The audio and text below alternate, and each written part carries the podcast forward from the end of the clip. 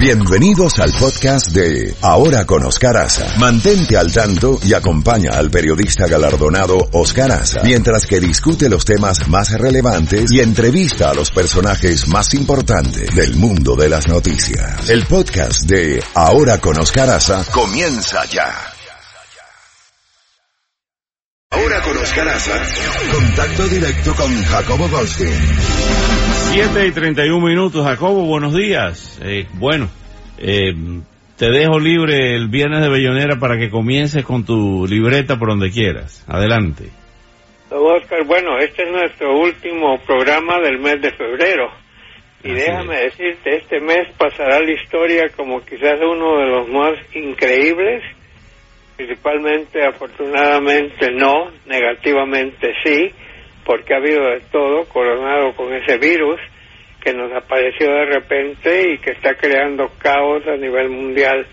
Pero antes de pasar a eso, quiero referirme a lo que sucedió ayer en la Bolsa de Valores de Wall Street. La Bolsa de Valores de Wall Street quizás es la más vieja del mundo, no sé si en Europa hubo o no, pero yo creo que ya tiene más de 150 años de existencia, si no más. Ayer el índice Dow Jones cayó 1.191 puntos, la caída más grande en un día en la historia de la Bolsa de Valores. Este es, recordemos que empezó esta caída el viernes, fueron 600 puntos, el sábado domingo no, no está abierto Wall Street, el lunes cayó cerca de 1000, el martes cayó cerca de 900, después 800, eh, y ahora, creo que hoy es viernes, cinco días consecutivos de bajas que han, le han quitado del 10% del valor a las acciones, pero el día de ayer fue, y ahora, hoy no sé qué es lo que va a pasar. Ahora, los ámbitos de la bolsa de valores estaban tan en las nubes que todavía siguen altas. No es que ya sé esto, pero la tendencia en estos momentos es que a la baja porque los inversionistas están preocupados no solo en la parte física, porque hemos visto cómo este coronavirus ha causado ya cerca de 3.000 muertes, hay más de 80.000 personas que ya tienen, eh, están impregnadas de, de este virus, digámoslo así, y luego estamos viendo en China una ciudad, 12 millones de habitantes, prácticamente convertido en una fortaleza donde la gente está bajo cuidado, escuelas cerradas, edificios cerrados, transportes cerrados, eh, todo cerrado. Y la gente, escuelas cerradas, colegios cerrados, y la gente se le pide que no salga, porque este virus se, se contagia si tú andas con una persona y, y te toca o, en algo, o anda muy cerca, ahí mismo te da. Tenemos este caso en California, Oscar, una mujer que no se sabe de dónde le vino ese virus, que ya, ya, ya tiene ese virus. Eh, el gobernador ha dado la orden, 8.400 personas están siendo en estos momentos vigiladas por las autoridades de salud, porque en alguna forma u otra pueden haber sido contagiados por esta señora, que nadie sabe de dónde vino ese contagio. Eh, podemos eh, seguir con cosas, pero seguiré con esta parte del tema.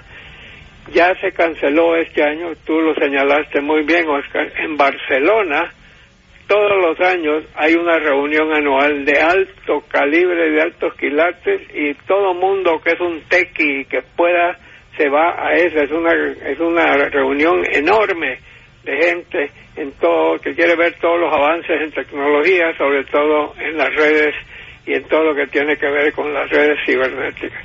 Se canceló este año porque allá en España ya se temía un posible brote cancelado. Ahora se están cancelando en este país una serie de eventos. Yo conozco de una persona que me contó que vaya, él, va a muchas de esas reuniones, que no está yendo este año porque las están cancelando.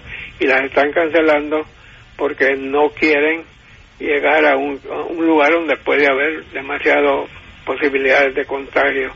Eh, tenemos también, Oscar está a la vuelta de la esquina, las Olimpiadas de verano de Japón, las, las más importantes de todas, cada cuatro años. Japón en estos momentos ya tiene problemas serios con esto. Ya hubo ese famoso navío lleno de turistas que muchos americanos, eh, digo, de todas partes. O sea que este, este virus está causando caos económico y caos físico y no sabemos hasta dónde vamos a ir a dar con esto. Qué cosa, Jacobo. Eh, así es. Eh, eh, entre tanto, pues vamos a, a, ver cómo, cómo ves el, el, desarrollo de la campaña aquí con lo que hemos estado viendo entre los demócratas y también entre los republicanos. Sin embargo, hay algo esperanzador que por primera vez en muchos meses vemos un, un intento bipartidista por enfrentar el coronavirus entre demócratas y republicanos. Y eso es necesario. Esta, esta, esta, esto no es una guerra política, esta es una guerra entre todos nosotros que podemos ser afectados. Aquí es donde la política se tira por la ventana. Y me alegro de, que poder ver, porque este país siempre se ha caracterizado que cuando hay una crisis nos unimos. Y eso es como debe de ser. Ahora, vamos por partes. El presidente Trump nombró al vicepresidente Mike Pence como su coordinador como el que va a estar a cargo de esta investigación. Esto no va a ser fácil. Ya les apenas sale algo, ya le sacaron al, a Mike Pence que cuando era gobernador en el estado de Indiana hubo un brote fuerte de SIDA, AIDS, y que lo manejó muy mal. Pasó eso porque ya, ya le metieron tinte político a esto.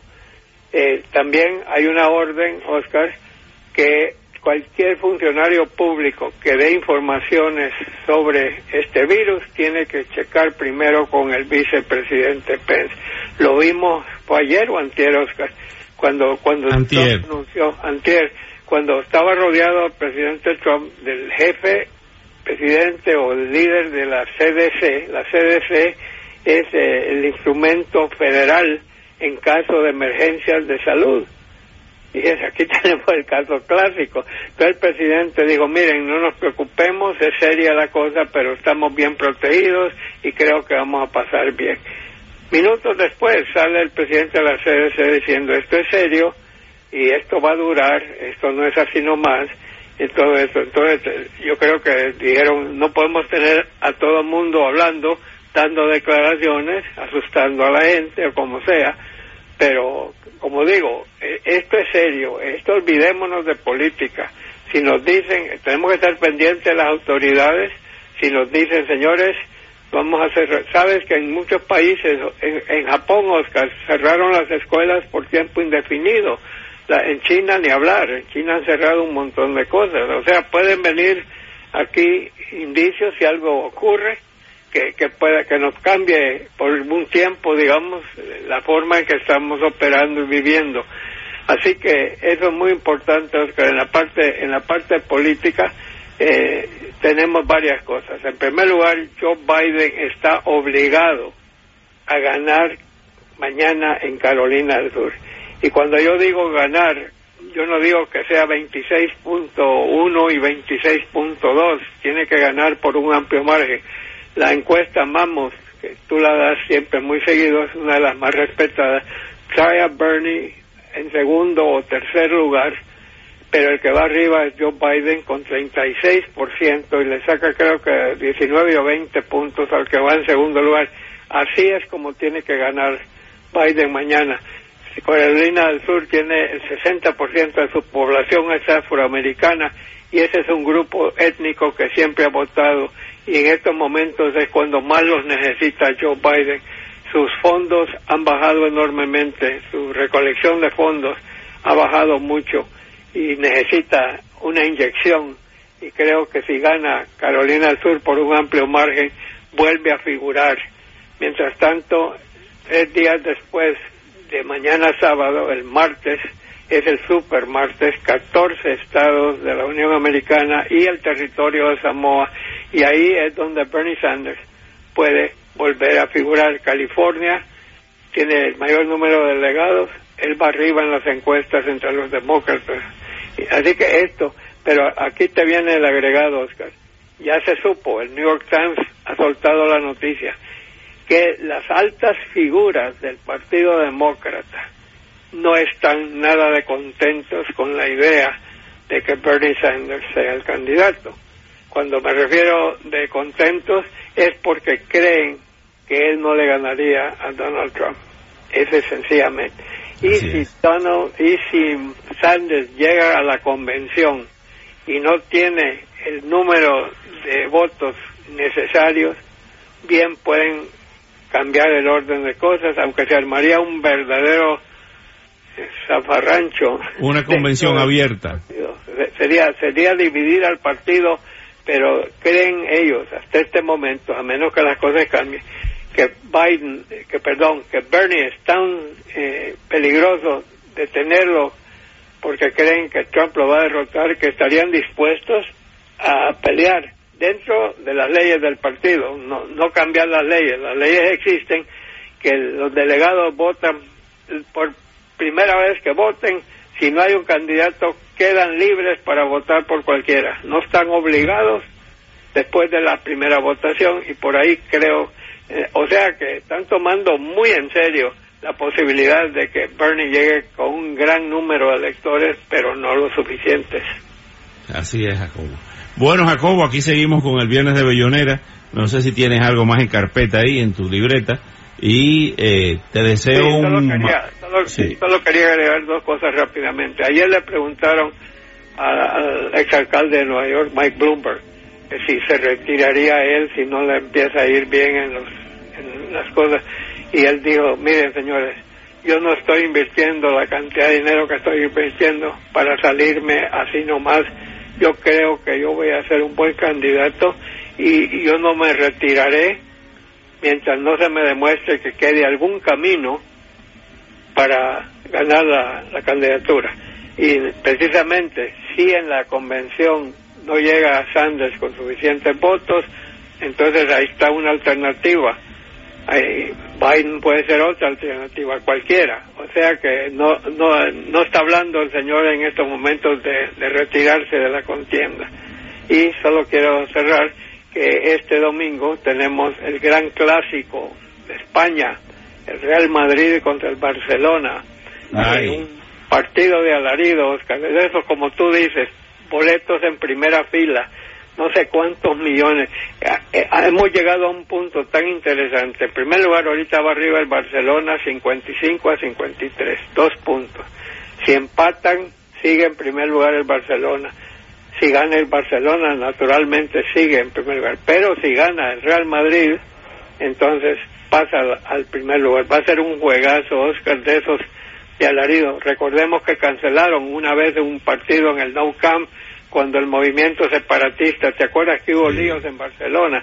Sí, los, cerraron. Bueno, ahora están jugando en, Madrid, en el Santiago Bernabéu.